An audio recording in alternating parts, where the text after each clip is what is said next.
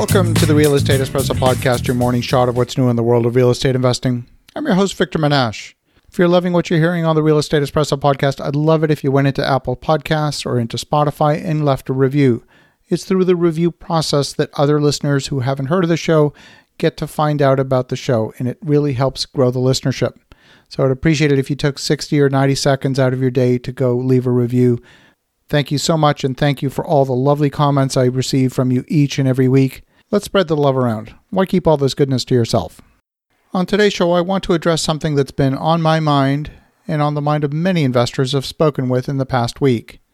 We're talking about the frustration of feeling stalled, of deals falling apart, of delays as a result of the current market conditions, and the pandemic induced delays. I'm hearing from a lot of driven type A personalities that they feel like they're failing. When you're used to getting things done, to slaying a dragon each and every day, it's unnerving to feel like the market is passed you by. We're seeing all kinds of delays. We've seen professionals like lawyers and accountants take longer than normal to respond. We've seen lenders take longer. We've seen contractors struggle with supply chain disruptions. We've seen customer support calls facing incredible wait times. In the past, wait times that were six minutes are now sometimes 30 minutes or even three hours. Materials that should have been delivered to a job site in one day have been waiting over five days with no forecast of delivery. Parts for a vehicle repair have been waiting for nearly four months.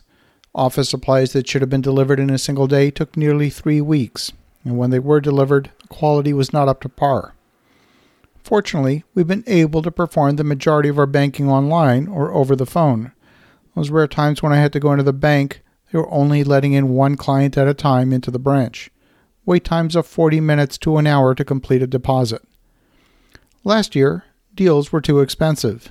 Today, the economy's changed and the deals are still too expensive.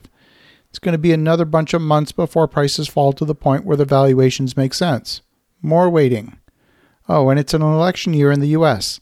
That means some investors want to see the outcome of the election so that they know what the tax rule changes might be post election, depending on who gets into the White House.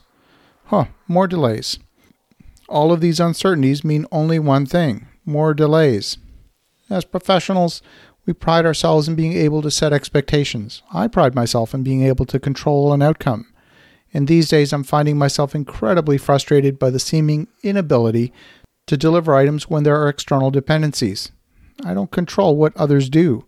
All I can control is myself and my own response to others. I find myself making excuses and resetting expectations. Things that used to take a few hours now take a week.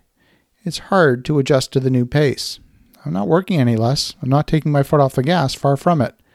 It just feels like life is in slow motion. I had not given myself permission to adjust to that new pace. Is this the new normal? Well, this week I was in a mastermind meeting with other developers we compared notes on what was happening in the market. We talked about the struggles we were facing. It was through the process of the mastermind that I finally gave myself permission to slow down. By talking with other entrepreneurs, I was able to see that I wasn't alone. Everyone was experiencing greater difficulty in getting tasks to completion, to having their projects achieve their milestones. Everyone was experiencing changing terms from lenders, seemingly variable commitments from investors. Everyone was experiencing slower progress and labor shortages in construction. Everyone was experiencing supply chain disruptions. The stress I was experiencing was the result of the gap between my expectations and the reality on the ground.